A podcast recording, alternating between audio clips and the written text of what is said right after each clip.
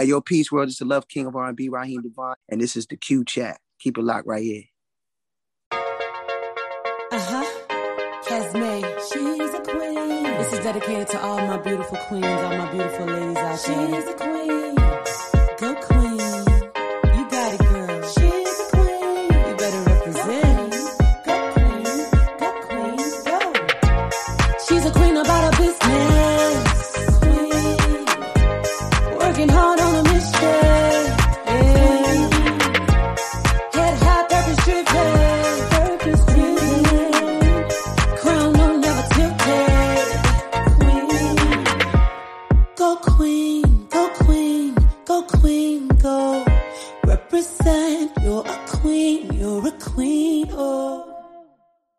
Thank you guys for joining another episode of the Q Chat podcast. Today, my special guest is singer, recording artist, and dancer, and he does plenty more that we're going to discuss. But his name is Law, and Law has a lot of things going on. He has a new album, and he's worked with a lot of people from Amy Winehouse. He's open for Rihanna, Bruno Mars. I mean, I have a whole list of people we're going to talk about. So I'm going to stop running my mouth and give him the floor. How are you doing today?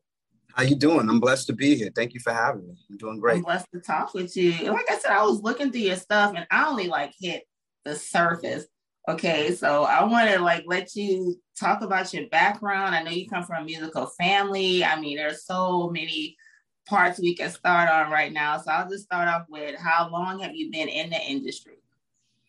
Um, well, I mean, if you look at it from the greatest of mathematician concepts, I think um I would definitely I started in this industry when I was five. It's a family business. So um growing up in it at such an early age and being involved by the time I was seven, you know, whether it was singing in my grandmother's church and um performing with my mother, you know, a lot of her after gigs with some of her famous funk friends from the era that was producing some of the greatest music of that time in the early 80s and things like that. So um, I would say roughly a little bit over 25 years if you count those years, definitely.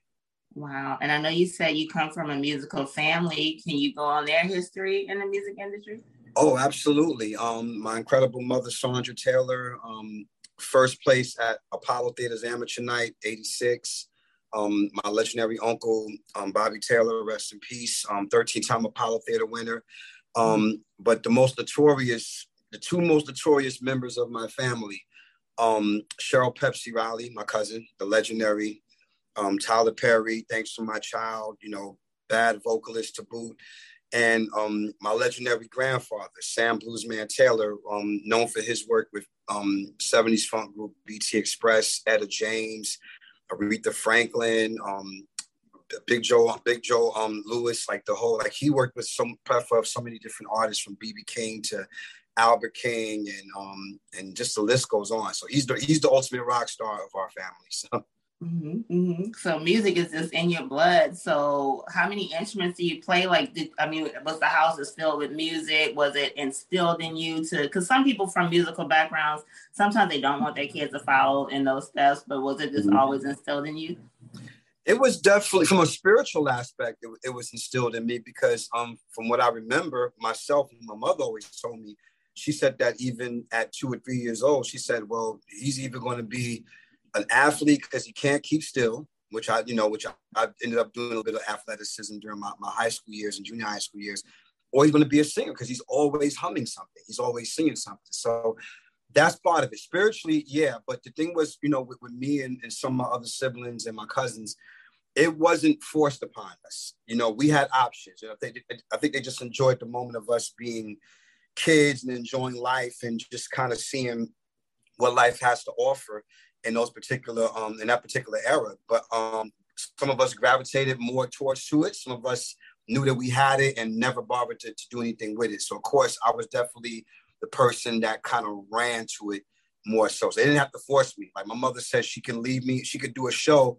Most kids wouldn't sit still and be running around everywhere. She said I could leave Lawrence right there, and Lawrence will literally sit there for the whole hour, just mesmerized by the bass player, the guitar player, and just, you know, he knew. So hearing that from my mother, it just made a lot more sense. So there was always stuff around the house. And because of everybody's history in the game, who I mentioned earlier, um, there's always records, there's record players, there's eight tracks, there's cassettes, there's instruments.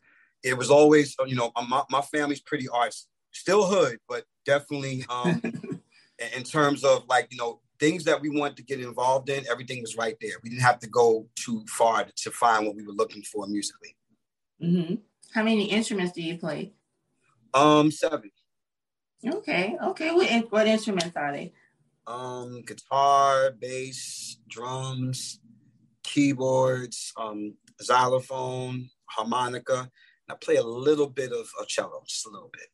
Mm-hmm. Mm-hmm. Okay, that is absolutely amazing. So, did you always want to like be like out there? did you want to work behind the scenes and create the music, or did you have like a combination of both? Like, did you want to perform too? Combination of both. Mm-hmm. You know, I, I, I love to perform. I, I was I was a, I was what you call a show out baby. Most kids are usually reserved and and shy. Not me. I, I, just really I was the kind of person you, you give me a microphone and I'm either say something that's going to get me in trouble or I'm going to say something that's going to be like, I, I like that kid. He's great. I always wanted that. But then, of course, as, as I got older and I learned about the business at a very early age. You know, most people don't learn about the business until like their mid 20s or late 20s, and it's usually through trial and error where they end up being broken disappointment. So I'm fortunate in my 25 something years in this business, I don't I don't have that story. That's the one story I don't have. Mm-hmm. You know, anything I got involved with or almost didn't get involved in is because so much knowledge from my grandfather and some of my mother's friends who were already out there, like Brass Construction and Crown Heights Affair and Skyy, you know, that that's the whole Brooklyn funk R&B mm-hmm. era, you know, and I learned from all those guys because they were the one telling me, Lord, whatever you do, don't sell your publishing. Whatever you do, keep your, yeah. because they learned the hard. Way. A lot of them learned the hard yeah. about the mm-hmm. industry. So um, it, it, all served a purpose. So being behind the scenes and being in front, and I love doing both. I mean, if Babyface can do it, why can't I? Yeah, yeah, you are right.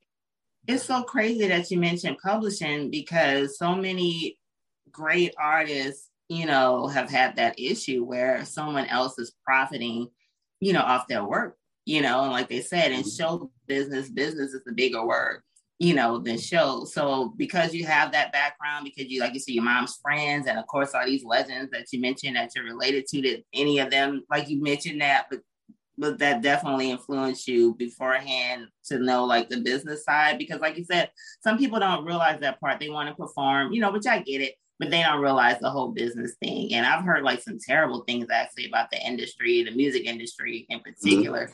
So, what's some of the most common mistakes you think that maybe some people who aren't, you know, knowledgeable and they may not have had the the privilege of having some people that they can really lean on and discuss that they may fall into? Well, first and foremost is having your own lawyer because what happens is that see, I'm, I'm, I'm gonna get deep for a second. You got to remember look, let's take hip hop for instance. Now, as much as I feel about the current wave of of what's happening and different things, I always take it back to 20 years ago because you got to remember they had this little clause about, oh, well, if he's past 35 or 40, he shouldn't be rapping. Says who? Yeah. If that's the case, everybody should stop doing whatever they love to do. But right. the reason why I learned that they didn't want that is because the younger the artist is, the more dumb they appear to be. Wow. So you take a young kid out the hood, think about it. Take a young little babies, a whole bunch of littles and babies now, little youngs and babies. Take a whole bunch of those guys out the hood that absolutely know nothing. All they see is what they see on TV every day. Right. I could do that. I got swag. I could do that. I could do that. And that's why we have so many carbon copies. You can't tell these people apart in the lineup anymore because they all yeah. it, it, they all look alike. Because it becomes a cloning process because you take somebody from the hood, whether it's Memphis, Third Ward in New Orleans, DC, take anybody from any part of the hood, and you dangle money in their face. If it's more than that kid has ever seen in his lifetime at that point, what do you think he's going to do? Yeah. He's going to bite the bait right. because he's thinking about his mother, and his father that probably struggled, didn't have nothing, grew up didn't have, a lot of those. I mean, it, it was more it was more cliche in a good way back then, but now we're seeing an influx of artists who are getting into rap only to get into more trouble. The whole purpose of hip hop was to escape the streets, to not mm. be in the gang, to save your life. Now, I mean, in the last couple of months, we've lost about seven to eight rappers. Yeah.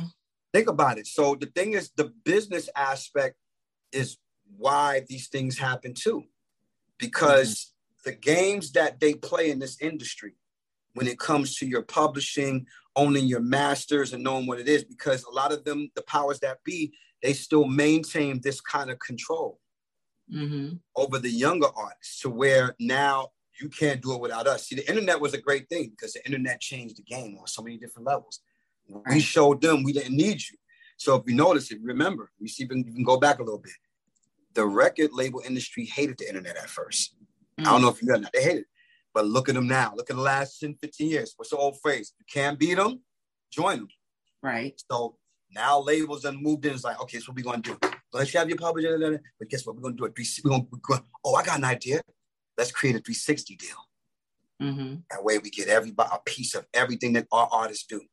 Merch, publishing, endorsements, we get a piece of all that. That's how they mm. set you up. Because now they when they realize that that when they realize that you can do it without them, they're gonna pour it on real thick.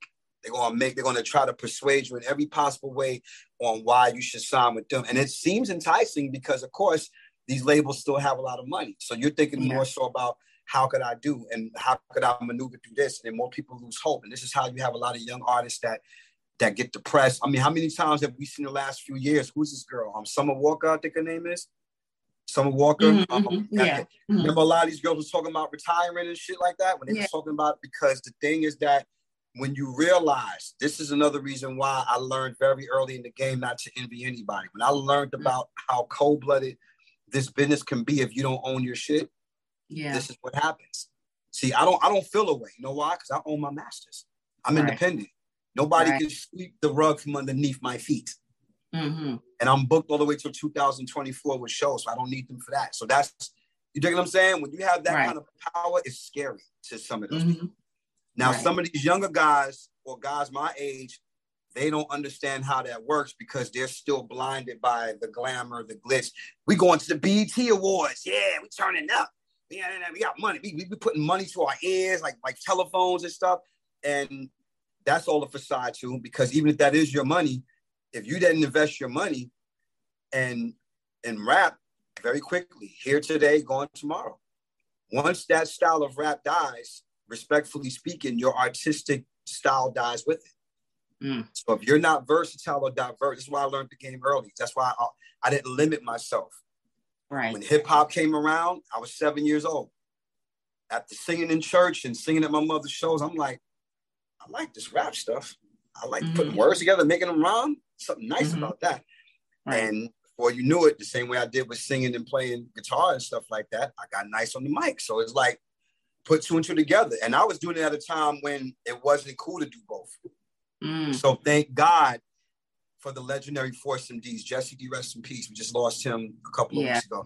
And mm-hmm. I was close to both him and Kangol Kid from UTFO. Rest in peace. These wow. are the guys that pioneered the career that I have now. Mm-hmm. UTFO said it in the song. Kangol said I could sing, rap, and dance in just one show. That's me. Yeah. Mm-hmm. Because he mm-hmm. was telling you then, I'm versatile. Don't put me in no box. Yeah, we are hip hop all day. And he was right because when UTFO broke up, Kangol Kid was writing commercial jingles. That's how he, mm-hmm. that's how he kept alive. Most mm-hmm. old school rappers that didn't know how to change with the times or how to move, like LL Cool J is the only one. he was smart. LL knew right. how to reinvent himself. A lot of other artists at that time didn't know how to reinvent themselves. So, right. long story short, without being long-winded, um, it's very important because if you don't understand the business and how to control and own your art, it's pointless at this point. Yeah pointless. And it's hard to tell somebody at 21 and 25 years old they're not ready to listen and learn because to somebody it may be like, ah, what does he know? Oh, he, she used to be. I said, yeah, y'all looking at it from a star standpoint because all you see is a television. Right. You don't see everything else that happens behind the scenes. I do. I've been there. I know. Mm-hmm. I'm not making right. this. You know what I'm saying? So yeah. Right. That's some good, good, good knowledge. And you know, so many legends really have been passing away. Obviously, that's the time that we live in, but just some true legends, like you mentioned, Force MD, uh, you know, the guy that just passed. It's, it's just crazy, you know, the people that's leaving. So mm-hmm. I'm going to flip some of my questions uh, Sure. How do you think, you know, musicianship, for example? Because, like I said, I'm going to touch on some of the people that you've opened for and worked for. Mm-hmm. One that stands out particular for me is Bruno Mars, because Bruno, he sings, he, yeah. he produces, he plays all these different instruments. And several questions I want to ask you just from that last segment. Go for it. Go for one it. is just about musicianship. You know, like you mentioned, just having that versatility. And I just think that and I'm a music head, you know, I just feel like sometimes like the newer generations, like you said, they do one thing. Mm-hmm. But I grew up, you know, 70s, 80s R&B, 90s R&B, and people like you mentioned, Babyface, people like that were they weren't just singing, they were songwriting, but they were playing actual mu- actual instruments. instruments do you feel like there's a lack of musicianship, like with the newer generation that can just sit and play the drums, play the piano, you know, play the bass, just do different things, play the drum, you know, just is there a lack of that? I wouldn't say there's a lack. There's just more, I think more so because of the flight of what we talked about earlier, this current wave. Even the R&B stuff is different now. It's not even, yeah. not all of it, but just the majority of what these young kids are into, they have the same singing pattern. Yeah. the same effect on their voice. Even yeah. the damn drum machine parts are the same. I'm just like, it sounds like the last one I just heard on the radio. Right. So I think it's become even more microwave than it's already been. Mm-hmm, so mm-hmm. I think it's not so much the lack, it's people who are not willing to put in the effort to try to learn an instrument. Mm-hmm. Or even not just an instrument, learn production so you can understand how instruments work. Right. You know what I'm saying? So right. it, it, it has that that smoke and mirror sort of um kind of effect in this type of conversation because you know Prince and Stevie Wonder are my top two heroes. And yeah, I, don't think I have to say anything else. You see, when I say that name, yeah. emotion, people getting their feelings because if you know anything about those two guys, and I ain't talking about just the hits, I'm talking about album cuts and live mm stuff and just a whole lot of stuff. They're in that plethora of those artists of those caliber is what makes the musicianship of what it's supposed to be and why we crave it so much. So I don't never understand why a young kid can't even feel that emotion, especially if he's if he or she's not being taught. That's mm-hmm. why I mm-hmm. thank God for for um for artists like her. See yeah. that girl, that girl ain't no joke. She plays instruments. Mm-hmm. She play a I'm like, oh, she played bass too. I said, oh, I yeah. love, I love, I, I, love it from day one. But that really made me fall in love with that that little girl. Mm-hmm. She's a beast. And you know, and, and mind you, she's not the only one. There's a few other people I can't think of the top of my head right now that mm-hmm. actually do hold um, the musicianship in a high esteem. But you're right. right. The majority of it is definitely not a lack, but it's not being promoted either. So it's a two way. Yeah. Yeah. Go girl, you got it going on, baby. I just think it's unfortunate because it's just I just noticed that he's different you know, just in music in general, you know. Um, and something else you mentioned, of course, with the business side, like I interviewed Eric Roberson a few months ago, you know, and he's like, like they call him, he's the king of independent, you know, artistry. So how important is it? Do you, do you think a lot of young people, and I hate to keep dwelling on like the young artists, but all the only reason is because, you know, when you just look at the difference in like the past and now, you just can't help but, you know, point them out do you think like a lot of the younger people they're just unaware of the benefits of being an independent artist? Because like i was asking him like what did he find the benefits to being and of course he's like you know he doesn't have to go upstairs you know to get approval for certain things which i can imagine. You know you have more control. Do you think some kids just aren't aware that hey there is another like of i know Soulja Boy i believe he said he's independent just from interviews i've heard with him. You know not 90 percent of them, 90% I would say is unaware, but there's a reason for that. Because like I said mm-hmm. earlier. Yeah. See, I learned because look who my family is. And then even when I wasn't around my family, I've always been an inquisitive person in terms of knowledge, wisdom, and research, because knowledge is power.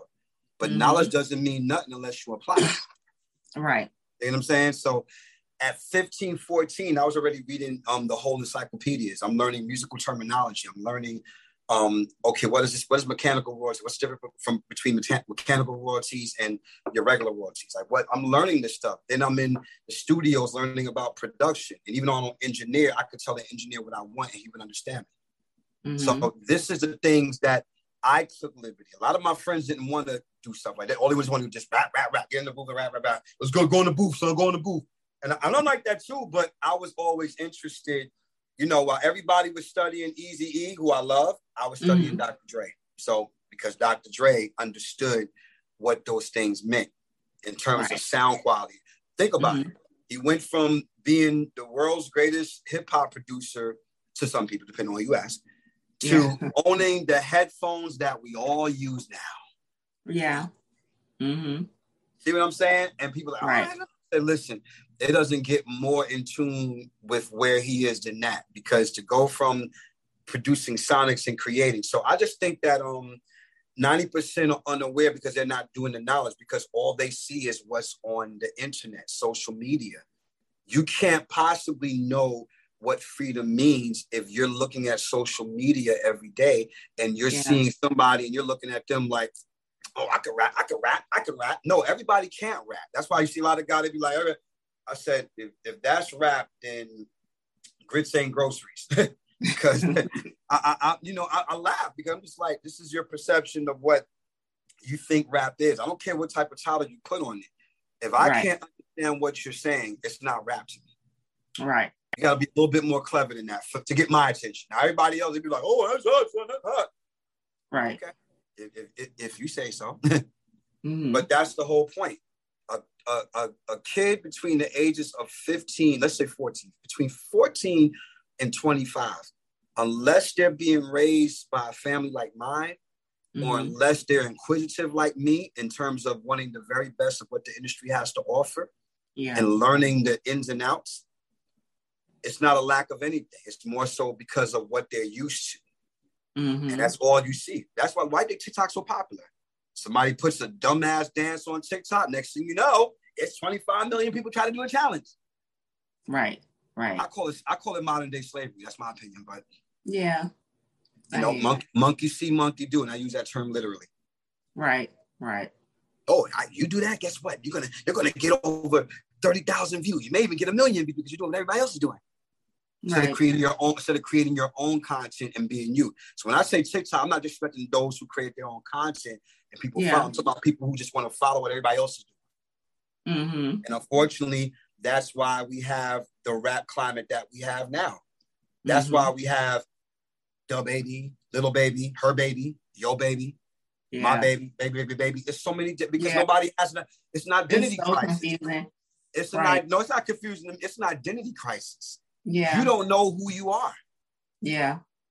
You don't. So, but you know, yeah, I, so that, I mean, that's my answer to that question. Sorry. But I interviewed this um, singer and rapper named Akbar a few months ago. He works for Oh, Akbar, that's my dude. Yes, I interviewed him and he mentioned he said we went from bigs to littles. And when he said that, I was like, wow, like I never thought about it until he put it in that context. And I was like, wow, because that's true. It's the truth. That's my boy right there. That that boy is bad. Lyrically, he killed me when he said that because I was oh, no, like, he, he's a very not he's a knowledgeable young dude, man. He, he knows, he knows. I had him on my podcast as well.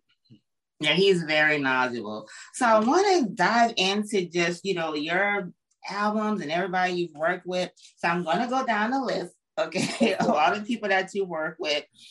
You've worked with some people, whether you've danced open for them, Rihanna, Alicia Keys, Bruno Mars, Black Eyed Peas, Ne-Yo, Lionel Richie, Rick James, Chaka Khan, Harry Connick Jr. from my hometown, New Orleans, Ah. Fishbone. I mean, Morris Day and the Time. Just so many people. I know I'm missing some more people on this list. Deniece Williams. I mean, oh my God. You know, so like, how has it been just working with these different people? You know, without offending anybody. Do you have any favorites or any particular moments that stand out? Oh man, I will be here all day if we do that. I, I've accomplished quite a lot when it came to that. And, you know, I pride myself on having a platinum resume in the words of Jay Z, it's not bragging, it's simply the truth. And I, I think mainly because, you know, the Morris Day thing is probably the one that stands out among many because me and my brother used to imitate Morris and Jerome in talent shows and win. so to be 11 years old and telling my mother, I want to meet them one day. You know, it's the 80s. Mm-hmm. You know, I'm not, yeah. of course, Purple Rain because I met Prince as well. But um, mm. the crazy part is that I forge more of, you know, Prince is Prince. You can't form, you can't forge a bond with him unless there's some other things going on there. But me and Morris formed a bond. So how about 20, 30 something years later or close to that, I end up opening up for my heroes. And me and Morris today and, and the rest of the members of the time, we've been friends. I call them my, my Minneapolis uncles. It's been mm-hmm. Over, a little over 20 years. So um, after opening up for them, hanging out with them, you know, Morris calling me on stage. He never calls anybody on stage. Morris called me on stage to do Jungle Love with him. So it, it, it's it's so many moments. I mean, from um, you know having George Clinton hear my demo and then summon, summoning me to live with him and become a P Funk member. Uh, what else? Um, Big Daddy Kane, who's always been a family friend and, and my number two role model of all time to go from studying him and wanting to be like him to opening up for him after I opened up for Lionel Richie in Hawaii. Wow. Same thing with Lionel Richie. Going from singing Penny Love at eight years old at the top of my lungs to doing three to four back-to-back shows with him in Hawaii and, and forming a bond with him. You know, it's so like I said, we can be here all day. It's so many memories and different things. But what I'm proud about the most is that it's just a true testament to my work ethic and mm-hmm. my own merit. Yeah. You understand what I'm saying? It's a beautiful mm-hmm. blessing. And then um last but not least, of course, you know, me making the right decisions, you know, when I chose to sing backup for Amy Winehouse, you know, it's my little sis. I miss her so much. Mm-hmm. I just knew and that's what I'm gonna mention next. I know we gonna we gonna I know I know we're gonna get into that. I just I just throw yeah. that in there because you guys got some moments the mm-hmm. greatest moment for me was, you know, at the time when when I when I met her and I was already chosen to sing background for her.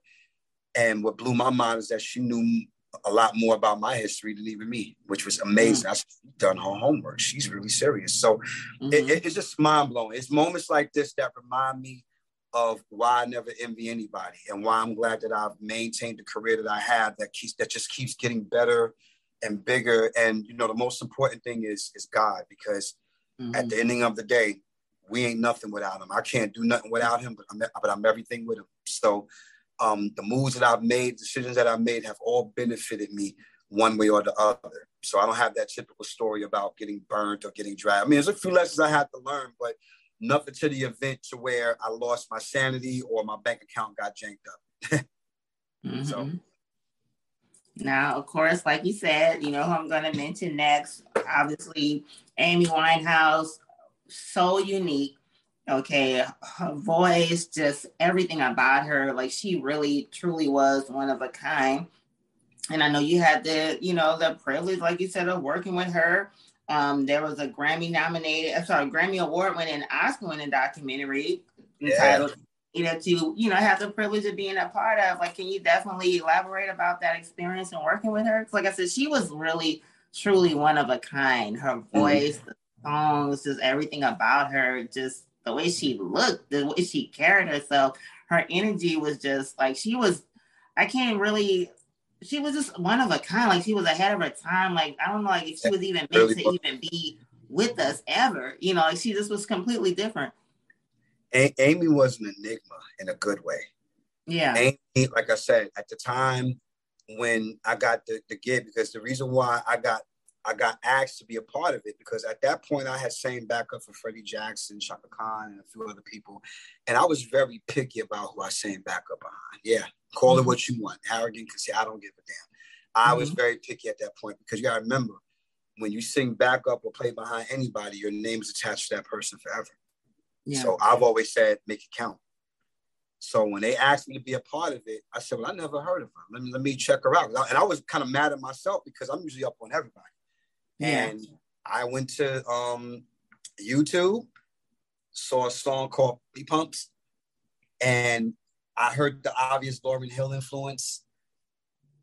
I'm like, oh, she's dope. something. About, And she got the Ronnie, rest in peace, Ronnie Spector. She got the Mm, Ronnie Spector yeah. hairdo. Another legend. I said, yeah, I called the management back and said, yes, I'm absolutely down. I have a feeling I'm gonna like Yeah. this girl. And boy, oh boy, when our first conversation was like two hours. It literally Mm-hmm. went from, you know, she blew my mind. You know, she's she was only 24 years old at the time.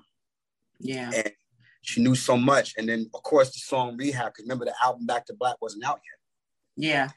The whole point of doing David Letterman was to to talk about the album release, which came out the day before David, David Letterman performance. So they Mhm. did the strategy. So we did that. It was amazing. Then we did the MTV Movie Awards, and I remember, you know, Amy came up to me, Lazi, that was her name for me, Lazi, I heard your album. This is the Planet Soul Syndrome album. My first, it, it wasn't out yet because it was a demo. It wasn't even. I was I, at that point. I was still foolishly looking for a deal.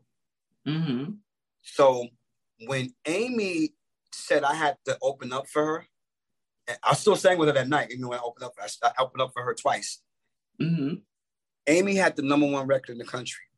Mm. This was her time. She didn't have to do nothing for me. I didn't even ask her to do anything for me. The reason why she heard my music was because her boyfriend Blake was a fan of mine. Wow. So I'm forever in debt to her just for even doing that because she didn't have to. It did wonders not only for my career in the long run, but even in that particular space at that particular time, I was able to facilitate certain things I wasn't able to get around before. So people were really starting to pay attention to this Brooklyn hood boy that had this weird ass dope concept called Planet 12. And Amy took a chance on me when nobody else did. So um, I'm forever grateful to her. I miss her so much. My last conversation with Amy was three months before she passed away, because I wouldn't I wouldn't even see her again. What happened after we after we toured for a bit and did a couple of shows?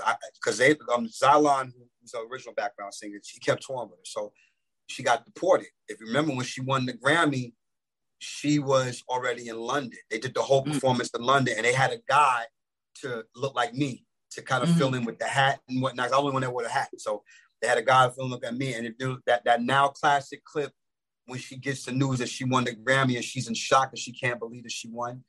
Because Amy was really, you know, as much as she loved music, she's a brilliant writer, um, Mm. brilliant guitarist, had a like you said, unique, distinct vocal Hell yeah. Mhm. did her homework, knew her knew her shit. She wasn't. She told me one time. I'll never forget this. Um, I asked. I said, "When the next album coming out, man? It's Back to Black." And I bought the first one too. I bought Frank. No, Frank is even is even better than me than Back to Black. And she Mhm. said, "Ah, Lazi, I don't know. I'm not really very ambitious. I, I, I, I'd rather be home with Blakey, just cooking some food." And, and of course, I'm stunned because I'm just like, Mhm. this girl has a number one record in the country. She's Right. about to win these Grammys, and she would rather be home with with her, her Blakey, as she would call him. You know what I mean? So Wow. Yeah. So eh, I mean, those are just some of the memories of equipped of of my time with her and the conversations we had. So what I always tell people in every interview that I do, what I want the world to know the most about Amy is that that girl knew her shit. Mm. She knew music. I even put her to the test. When we had a conversation, I said, Well, in your song Rehab, you said you can't teach me nothing I didn't already learn from Mr. Hathaway. Now, keep in mind, Lalah Hathaway is one of my closest friends. So Yeah. basically, I'm like, really? So you a, so you like Donny Hathaway, huh? Say, yes, I love. What's your favorite Donny album? See, that's how I get people. I want to know what your favorite album. It's like with Prince. I'm a real Prince fan.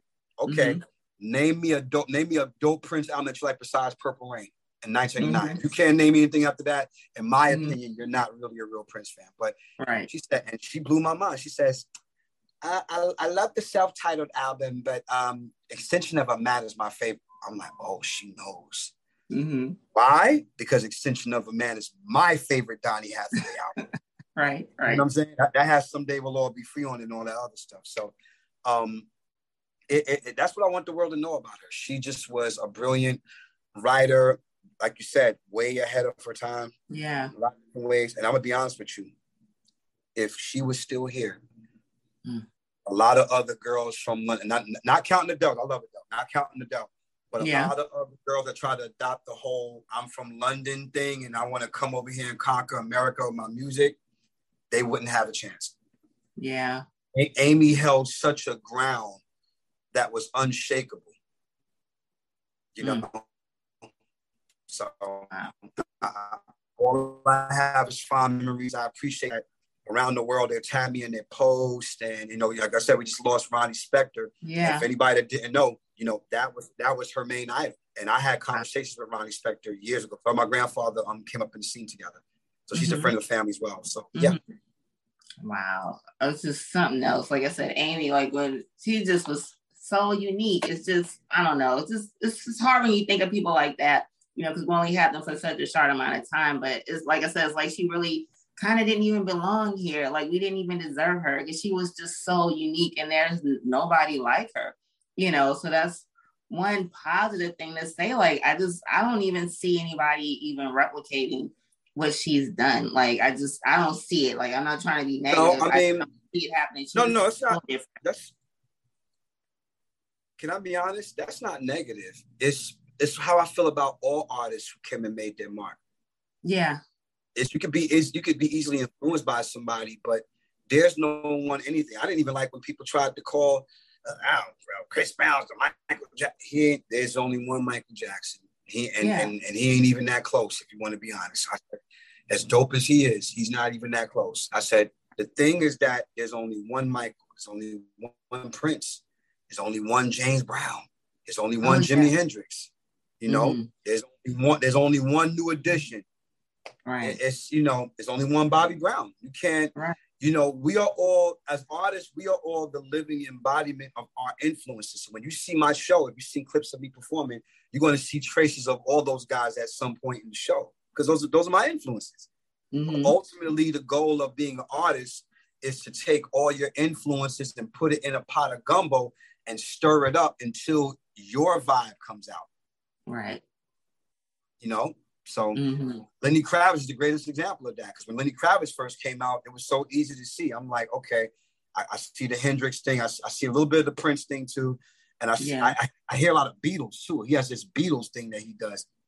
So, and I was right when I Mhm. when I finally saw interviews, I was right. I said it makes sense. I knew I wasn't off. I'm like, I got his Right. whole vibe. But then eventually, as Lenny grew with albums, Lenny created his own sound Mhm. Right. He has a very distinct voice. That's what helps Yeah. too. The more the Right. more distinct your voice is, like a Rihanna or Beyonce or Ralph Tresvant, you know, these are voices that when you hear them, you know who they are. Right. Exactly. And that's to me, that's a perfect career setup for anybody. Even if you don't like them, they'd be like, I don't think Rihanna can sing. I said, I know she can. I, I, I work with Rihanna twice, so I know. I said, Oh, Rihanna can sing. Now you may not like her tone. Her tone may not be for you. That's Mhm. okay. hmm But the thing is, is that let's let's be clear. There's a reason why she has nine platinum albums. Right. A lot of other artists who I mentioned don't even have that. hmm Right. Her last album was almost four, five years ago now, Right. And and she's still. yeah, she's she, for the next one too. you know why? Because she's been so focused becoming a billionaire with her with her brand, with the um with the makeup and all that kind of Mhm. stuff. But she she can make people wait. She has no when you have nothing to prove in this game. Exactly. You know she has she has nothing to prove. But that's the great thing about her, and like you said, just about being unique and the mark that she made. Like people are literally fiending for that next album. That's when you know you've made your mark. You know, Yeah. they gonna wait patiently until she comes out with it too. You know, or, so or, or my personal favorite, there was just a story in 1992, 91. Mhm. Motown was waiting on Stevie's record. Because you know, there was a time period where she was putting out an album out every year, but by the time the Yeah. 80s came on, I think Stevie got to a point and was like, okay, after 87, eh, I'm gonna take me a break. His next Yeah. album after that would be would, would be the Jungle Fever soundtrack. That's 91, 92. Mhm. And Motown kept saying, Where's the album? When's it going to be done? And you know what Stevie's Stevie's response was? When God says it's ready. Mm, All right. Now, now, now, now leave me alone. let, mhm. let me create, let me be great. Let me create the Right. way I right, that's Stevie for you. There you go. right, right. Now, somebody else you mentioned, James Brown. I'm glad you mentioned him because that's another person who he was just unique. You know what I'm saying? And now, even like people like Bruno Mars, you know, you can tell that James Brown influence. You know what I'm saying? I mean, even Michael Jackson, Prince, like the, the great videos of Michael Jackson as a little boy. you know, emulating James Brown. Um, doing well, Michael, Michael and Prince are James Brown's um greatest children. hmm Created Yeah. James Brown and his method created the two greatest pop stars in the history of music. Yes, definitely. And James Brown is the is the creator of funk music. So there you go. And I, I, I Mm-hmm. think I think that pretty much not only created funk music, but he changed and revolutionized music like nobody else has, and even made a lot of a lot of funk guys don't want to play jazz, but a lot of jazz guys like to play funk. hmm hmm That's that's a testament to who James Brown really is, and he's the godfather of modern dance because Oh, until yeah. he came along, Does he dance? nobody no nobody nobody was moving like that. Nope. So it's a Not the at only all. other, the only other person that would line up to that theory would be Jackie Wilson and Joe Tex. Those are the only two. Yeah. Other than that, yeah, other, Mm-hmm. than, other than those two, James reigns supreme. So hmm Definitely. And now, you know, I feel like with Silk Sonic with Bruno Mars, you know, it's Mhm. like, okay, once again, that's another godchild, you know, of just James Brown that the younger people don't realize, but that that all begat, you know. well, I mean, you you got the 24 karat magic album, right? hmm hmm Put some perm in your attitude. That's James. That's not Right. old. It's my birthday. Right. No, it's not. Mhm. That's James. When they go to the Yeah. bridge, I'm like, this is nothing but James Brown music. Right. And. Bruno, and the- but- but what I love about Bruno, 'cause, you know, I've done a couple of shows. Bruno knows. That's why I love him. I'm yeah. like, I see what you're doing. See, a lot of guys that would have had the position he had, they would have tried to lie like they was coming up with something new and didn't want to acknowledge who the greats were. I mean, hmm Bruno gets it. That's why I love him. Yes. He Yeah. used his pop platform. He's, he's, he's one of the biggest pop stars, but hmm he's a pop star that understands the realness because we're cut, me and him are cut from the same cloth. We grew up the same Mhm. Yeah. Leave the door open. The first thing me and my uncle said, stylistics, blue magic. Yeah. Yeah. It's all the Mhm. e- even the whole the bell in the intro. I'm like, that sounds like um you are everything. Yeah. You, I mean, they, they didn't sample that, but the whole ambiance of that sound, that Philly soul Yeah. sound. hmm You know what I mean? That that Thom Bell arrangement. That's Right. you know, you know, I know. That's why I'm just like, Mhm. I just shook my head. I'm like, that, that boy's so smart, man. I, I- and I love it. I love it. A lot of a lot of the older than old school guys, they hate it. But to me, he's brilliant, you know, because just the thing that he's doing now with Anderson .Paak with this whole Silk Sonic venture, it's just like, damn, you know, like it's just it's Yeah. so clean and so smooth to me. And I mm-hmm. listened to that whole album. It's one of those albums that you can listen to like over and over because it's just so smooth. And it's like the fact that I just appreciate when people like that take these old school elements, especially when you're a pop Yes. star. and Everybody wants to hear that, but I appreciate that he's bold enough to take, you know, from those elements of the people Well- before that well, that's the owes, stuff you know. because owes because that's the stuff that's gonna that's the stuff that's gonna stand. So you gotta Mhm. remember, I, I can easily see, um, and I'm, I'm gonna be honest, I'm, I'm gonna say some names. I can easily see the Silk Sonic album and 24 Karat Magic album being played 15, 20 years later. Right. Lil Durk, not so much. I don't see that. I mean, I don't, I, I don't I don't see that with 21 Savage and no disrespect to those guys. I'm, I'm being real. Yeah. I don't see that. I don't see and and, and even and even Migos, who I, I like Migos actually. I, I love Migos, but mhm.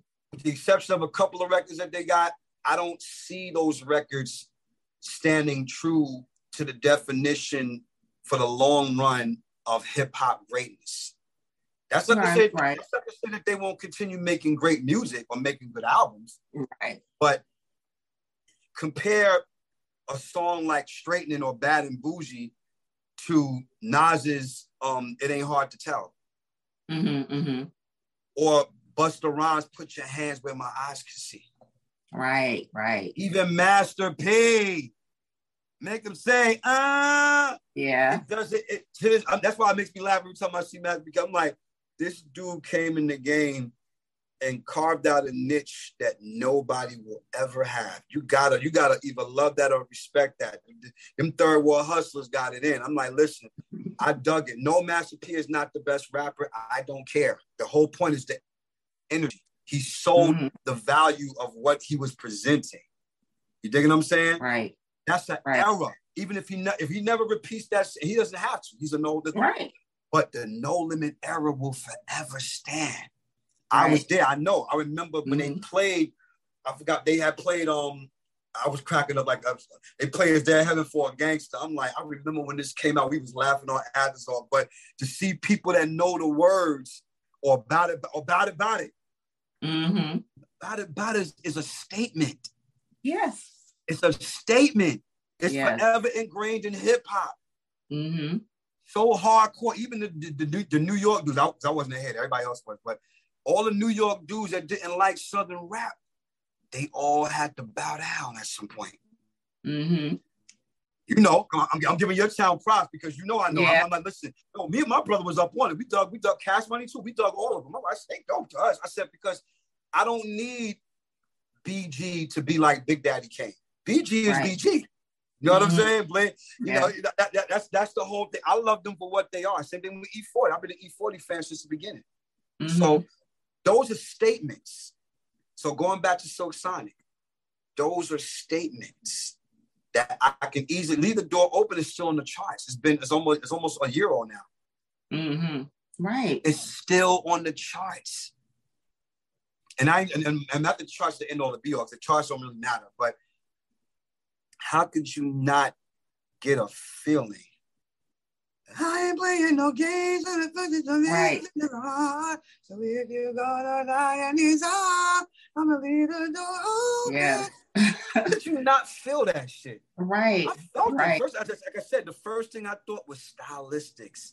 Mhm. Russell Thompkins, Blue Magic, Ted Mills, the Dramatics, all the groups that my mother loved, Black Ivory, you know, Tav- Tavares, that's all I thought about when I heard that record.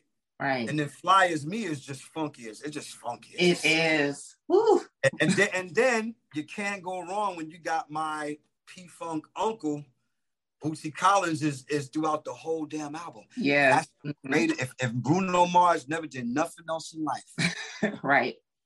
he just got co-signed by Bootsy Collins. Right. Now you know how I feel about my heroes. If I never did anything in life, I can still say Lionel Richie is a fan of mine. Mm. Yes. Everybody can't say that, Mm-hmm. you know. Mm-hmm. So, yeah. Right. And you know, and that's the thing, you know, because I'm an old head. So when I hear stuff like leave the door open, I'm like, I'm telling my kids, I'm like, your kids are going to be playing that song. You know what I'm saying? It's just like how like people in our age generation, when we hear like people that you name James Brown or just the old school, like when you hear it and you're like, that's the jam. You know what I'm saying? Same thing. I just feel like songs like that, like, and I noticed that when I I listen to music in a different way. So when I listen to music, and I, I actually asked Eric Roberson that. It's so funny when I interviewed him. If anyone goes back and watches the episode, the middle of the episode is actually what the conversation him and I had after we were done with the Oh, wow. interview. I just happened to keep the camera rolling. So we Mhm. just started chatting up about music. And even he said it. He was like, This is really good. I don't know if you're still recording. I was like, Oh, yeah, I'm going to put this in because we were just talking about music. And I asked him, Do you think some people are just more wanting a hit as opposed to a classic? You know what I'm saying? That hit that's going to be on the radio for a little, you know, rotation as opposed to the classic that our kids and their kids are going to throw on you know, I never forget one time when my dad made 70 years old. This was over 10 years ago because he's in his 80s, but he made 70. And I was like, let me play some old school stuff to entertain, you know, the guests. And they're getting all excited when, you know, Junior Walker came on Shotgun. I'm playing stuff 10s ah. and stuff. And these yeah. older people were like hella excited. Like, yeah, I remember that. You know, that's when me and your daddy was dating, you know, stuff like that. And I just feel like I could see, you know, God says so down the line, like somebody throw on like leave the door open, like, oh yeah, you know, I just feel like some of these songs now they because just those have that music, I, will give you a, but that's the whole point. It best because Mhm. he is, and I don't, I don't know how much older I am than you, or probably, probably around the same age. I don't know, but um, I'll give you an example. Biv DeVoe's Poison. That song is thirty something years old, right. and I know you've been there. Yeah. I done been around the world, as you know, spoke to everybody twice, Right. international and domestic. in the last 30 to 25 years of my life, no matter what club I've went to, even a party, yeah. even when I do it on stage, because we kill it on stage, we do all the choreography and everything. As soon as you hear that, it's the same reaction as it yeah. was when it You're first right. came out in 1990. Yep. You are 100% that right. There is the definition of a classic because it was a hit. Mm-hmm. See, every hit is not a classic, and every classic right. is not a hit. Right, that part. So, e- so either way you slice it, because there are songs that were never hits, mm-hmm. but there are classics. Right. Johnny Gill said it best on the on the Heartbreak album. You know the story behind that song. The last song on the album is called Boy Smith. That's where Boy Smith got the name from. Mm-hmm. And that was the song that Johnny Gill hated. He didn't want to sing it. He was like, mm-hmm. I joined the group. I did everything y'all want me to do. I finally learned how to dance. We couldn't dance. Finally learned how to dance. I could step with them now. Out of all the songs I done did background on and did Can You Stand the Rain with Ralph, y'all give me the one song to sing to my about myself. And it's this BS growing mm-hmm. up can be a pain. Why am I talking right. about this stuff? But he said at the time he didn't realize what Jimmy and Terry was trying to do. And mm-hmm. he said, mm-hmm. you know what I'm gonna do? It's some political bullshit, but I'm a, I'm gonna fuck this song up. So that vocal we hear on there when he's going off at the end when it when it fades out, that was one take. Mm-hmm. And he laughed. He said, at the ending of the day, that song was never released as a single, mm-hmm. but it's mm-hmm. one of the most popular songs off the album. And I can attest right. that I've been to every New Edition tour since the beginning. Every right. time he starts off, these are the things that change boys the men. They start going nuts.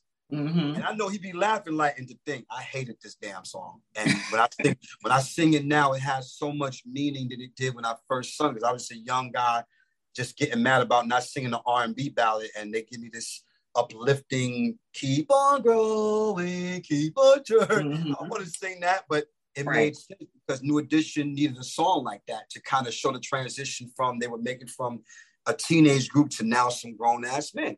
And who right. better than Johnny Gill to lead them there with that voice of his?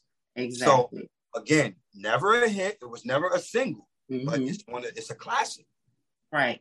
Classic. So same thing with How Deep Is Your Love by Keith Sweat. Wasn't a hit. Right. But it was, it was called the D Boy anthem because all the all the D boys used to roll in the Jeep just to play that record. Because the, um, the 808, the way the 808 hitting the Jeeps, mm-hmm. that was the thing that, that got the attention. So, right. see what I mean? It was never a hit. It's a classic, right. though.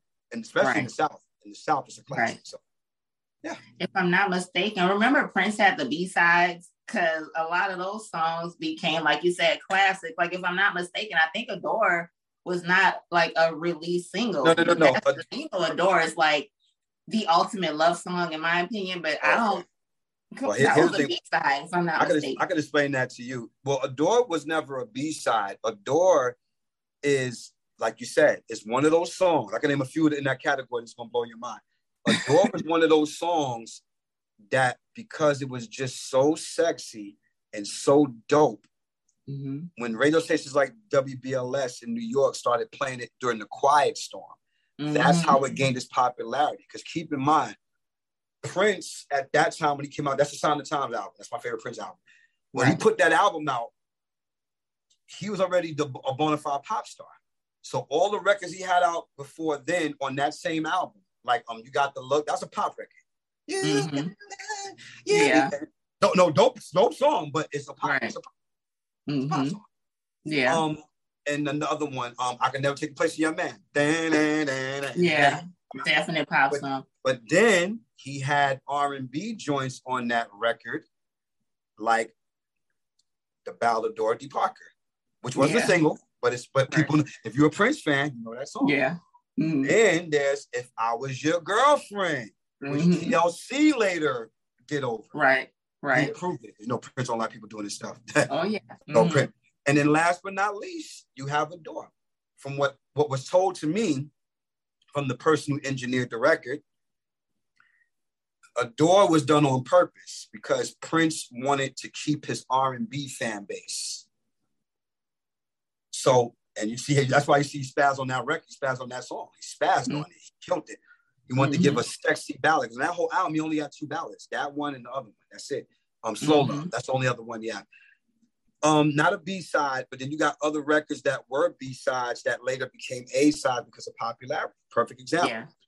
Vanilla Ice came out with Play That Funky Music White Boy. That was the A side.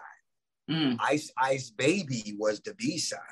Mm, And as you know, Ice Ice Baby is the record that pretty much blew him up. He said because they were Right. they were they shipped the records to the DJs, and you know back then the DJs had to report which which song was doing good or how was the record doing. And when the reports came back, all the DJs says, "Yeah, you know, play that funky music, white boy. It- it's cool. We like it's, it's all right, but this Ice Ice Baby, that's a monster, and Right. that's um. Here's another one for you, Gloria Gaynor's "I Will Survive." That wasn't a single mm. Wow. it was a B side that became Wow. so popular, and, and much to her dismay, it became so popular that in retrospect is really her only bigger hit record. She had a couple of other hits too, Yeah. but nothing really surpassed that. But again, Right. B sides. So B sides, Janet Jackson, she's another one with with tons of B sides that were Oh, never yeah. hits. But when she does them at concerts, people call out different things or or album cuts. Those became the the things that you didn't find on any album. So anybody who's a fan of the artist, you want to find this stuff. Right. So you're right. You're absolutely right. I saw her live in concert at Essence. It was um funny thing is I hadn't been to Essence in years, but when I heard she was coming, I'm like, look, I need to go see Janet Jackson, you know. and she she's one of those people who like times. when I say she covered all those songs though, like towards the end, she didn't she didn't she she didn't owe me anything. Like she covered all those songs you name and that we all know from the radio, you know, like the R and B heads that they play in the Quiet The Storm. last tour, She did it the all. last tour she did before the, the last couple of tours, hmm even this what it made me scream. I, I didn't see it coming. I usually I usually know her set list. I usually know what I, I, I know what song she got it. I said she got Mhm. it. She went back to the first two Janet albums with Young Mhm. Love. See, you gotta be a real diehard Janet because Mm-hmm. everybody always forget. People people still think that Control is her first album. I'm like, Right. not her first Right. album. She had two albums before that, produced by Mhm. Renee and Angela, Angela Winbush. Um, Right. Also, um, Leon Silver's my mentor. Mhm. um, you know, the, the, um, the Sylvers family. They produced on her Yeah. records. And she says, you know, I'm gonna take y'all back to my. I said, what? And she started doing Young Love. I, I lost Wow. it. I, I see. I'm like, oh, she did Don't Stand Another Chance. Those were her 2 Mhm. biggest records, and they Mhm. weren't honest. They were hits, but they weren't big hits. She didn't get the Right, big stuff right. until she did Control. But if you a true Janet fan, you know those records. right. Like Prince. Prince would do stuff like Horny Toad, hmm um, Fill You Up, or my Mhm. personal favorite Prince B-side, She's Always in My Hair. Oh my God. I, ugh, I love that song. That song and D'Angelo's version is not shabby either. so right. this is why I'm saying, like, see, you see, look, you see the fact that you know that tells a lot about you. No, that's Like, my song. Man, most Prince fans couldn't get past the um the, the Purple Rain era. No, she's always in my head. Like after he passed, first of all, I never forget when he passed away. It was April 21st. I'm working at this job that I did not like too much. I was like, Uh-huh. I didn't talk that much. And I remember like they used to play this station, you know, we sat in these break cubicles. And I heard the, the radio person say it, and I was like, I did a double take. I'm like, Prince died. And somebody told me, like, and I left work and everything. You would have thought it was like one of my family members. Somebody Mhm. told me the next day, they were like, you know what?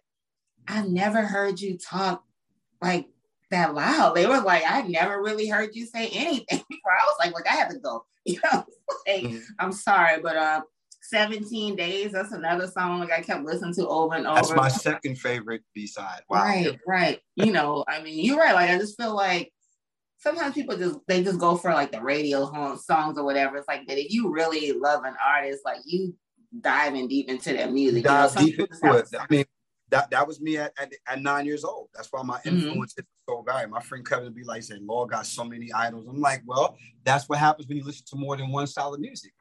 right, You know, right. but I have a whole lot. So I drew from Right. every last one of my influences, you know? hmm So I want to talk about this album. Like I said, you and I just like I could talk about music for hours. yeah, same here. The album that you have coming up because I know you mentioned some of your past albums. So I know like COVID, you know, it was crazy in the beginning. It's still crazy now, but especially for musicians that were touring and things like that. So I just want to ask you, like, number one, how did COVID affect you as far as you know touring and things like that? And then I just definitely want to talk about the new album you have coming up. Um, well, I mean, like like mostly all the other artists, my shows got canceled. So, but the blessing, see, this I'm very spiritual in case you didn't recognize, but um, you know, I don't question God. I don't, you know, the thing is for what could be the capacity to deal with whatever we're dealing with, God is still faithful. God is still God, no matter mm-hmm. what. And of course, I was fortunate that it didn't affect my money. I was mm-hmm, still getting mm-hmm. And the fact that it allowed me to do two things that my fans have been asking me to do for years. I finally started my merch. Mm-hmm. They've been waiting. Yeah, I never had all the years I put out the records and stuff like I didn't have any merch because I see to me, I believe in quality. I want to take my time. I'm not. I can go. I can go to a factory just just put anything on a shirt and then sell it to you. But I'm not doing that. My right. fans deserve my best. If I'm gonna give you a shirt, I'm gonna give you a shirt that you can be proud of. Mm. You know what I mean? And it worked mm-hmm. because um the merch flew up the shelves. It flew the mm. first week. And then I started my podcast because all these years everybody be like, Lord, you need your own radio show. You're such a historian. You got all these great stories about people you worked with. And I started my podcast, the Planet Soul podcast, which I only do on IG Live because attraction mm-hmm. is fast. And we build such a camaraderie and a community on there. So I've had everybody on my show from Vanessa Williams, Queen Vanessa Williams, excuse me. Mm-hmm. Queen Vanessa Williams, Chuckii Booker, Lisa Lisa, Kwame, um, Big Daddy Kane, CeCe Peniston, Kenny Lattimore. I had I had all my codees on there. Um, mm-hmm. Nokio from Dru Hill was one of my best friends. Um, Nokio, mm-hmm. I had Case, another one of my best friends. Mm-hmm. mm-hmm. You know, so we, during the pandemic, we did that, and then I released my third album, which is Mega Dope Maniac, which features um the song She Can Get It mm-hmm. with my Minneapolis uncles, the legendary Jelly Bean Johnson, who mm. wrote Black Cat for Janet Jackson, produced it as well. Wow. And Monte Moir from the time, the only white guy in the crew who wrote If You Were Here Tonight, Alexander O'Neal and The Pleasure Principle mm. for Janet Jackson. Wow. These are my these are my uncles for over 20 years. So to have them wow. on a record, and plus we also had the legendary Tony M from New Power Generation. I brought him back. Mm, wow. Tony M. Think about it. Tony M hasn't dropped the verse since the Symbol album, since Sexy Mother. Wow. After 20 something years and more, I brought my big bro back to the forefront on this record. So people's like, that's Tony M. I'm like, yeah, he's back. I'm like, yeah, he's back. So that's wow. the best. That's that's on that album as well. So um the new album that I have coming out, which will be coming out um probably in late February, early March, is going okay. to be called Humanity 101. This is going to be my mm. social political record. Wow. Everything that I've wanted to say as a, as, as a son of a Black Panther mother, I mm. have a mm. lot to say. My mm. militant stance doesn't no degrees, no matter how much success I have. So I figured if this is my opportunity to do a what's going on kind of album, like how Marvin did, this will be yeah. my opportunity to do it and wow. I moved full throttle with it. I pushed it back several times because I kept writing so much stuff for it and coming up with a lot of other concepts for the record and things like that. But that's the next project, along with four other projects I got coming out um before the year is over. So we're working. We're working. It's a lot. Wow. Wow. I have definitely enjoyed talking to you. Like I said, I could talk about music all day long. I love having artists, musicians, creatives on this show. Before we end everything, like this has been great. Like we definitely have to link up again. Before hey, everything let me know. I'm down. Let me know. Because I, like I said, I could talk about music all day. Like I really could. And I just, like I said, I'm gonna have to email Katrina some my links so you can watch some of these interviews. Like I, you would love it. Oh, like please I, do. Please love do. It, love it, love it. So please before do. we end everything, though, please tell everybody how they can find you on social media, tell them about how they can catch your podcast, just everything. Just tell everybody how they can connect with you and how they can buy your merch, of course. Absolutely. Um, well, um, on Instagram, I'm at Planet 12 Law. Twitter, same thing, at Planet 12 Law. My YouTube channel is Law Planet 12. And of course, on Facebook, I'm Facebook, facebook.com slash Law Planet 12. My music is available on all digital streaming platforms, Spotify, Tidal, iTunes, you name it. Of course, just type in L asterisk A asterisk W. Um, the three albums are Planet 12 Syndrome, the Planet 12 Live Sessions, and Mega Dope Maniac. Those are three albums that I have currently available out there. As far as the merch go, if they want to purchase Planet 12 merch, they can hit up Evie at Celie's Closet at gmail.com. So that's Celie's Closet at gmail.com. C E L I E S closet at gmail.com if they want to get the merch. Man, thank you so much. Like, I, I know I'm gonna be singing "She's Always in My Head." Like, that's gonna be in my head literally all day. That song never gets old for me. I can listen to that song five times in a row and never get tired of it. It doesn't. And if you look on YouTube, which you probably already seen it because I know you're a Prince fan, he was. It was either it was an Arsenio Hall show. Remember when Arsenio came back for like a brief time? There's a when he was Oh, on yeah, see he was that. just Oh, yeah. killing the guitar, and you know it was just like because that show was in like that late 2000s or whatever, and like he played that song, and it was just like oh my god. So like I said, I'm- I know you already seen it. Like, Oh yeah.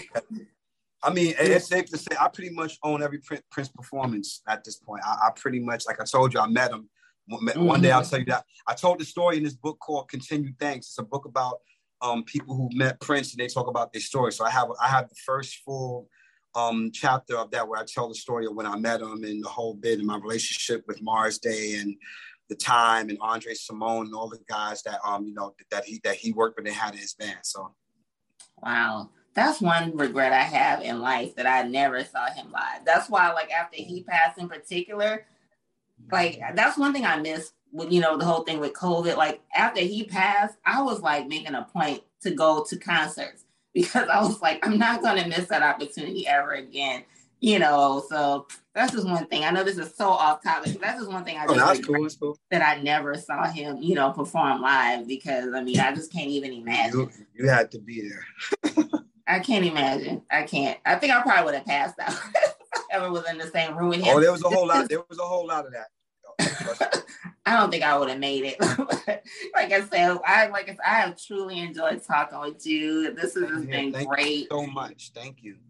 Such a good conversation. So, guys, just please go ahead and find Law and just go check out his music. I just and just for people that's listening, go ahead, make yourself a playlist. And I'm talking just, I mean, throwing a bunch of some old school just stuff like, like we said, throwing those classics, those songs that you know is gonna be a hit.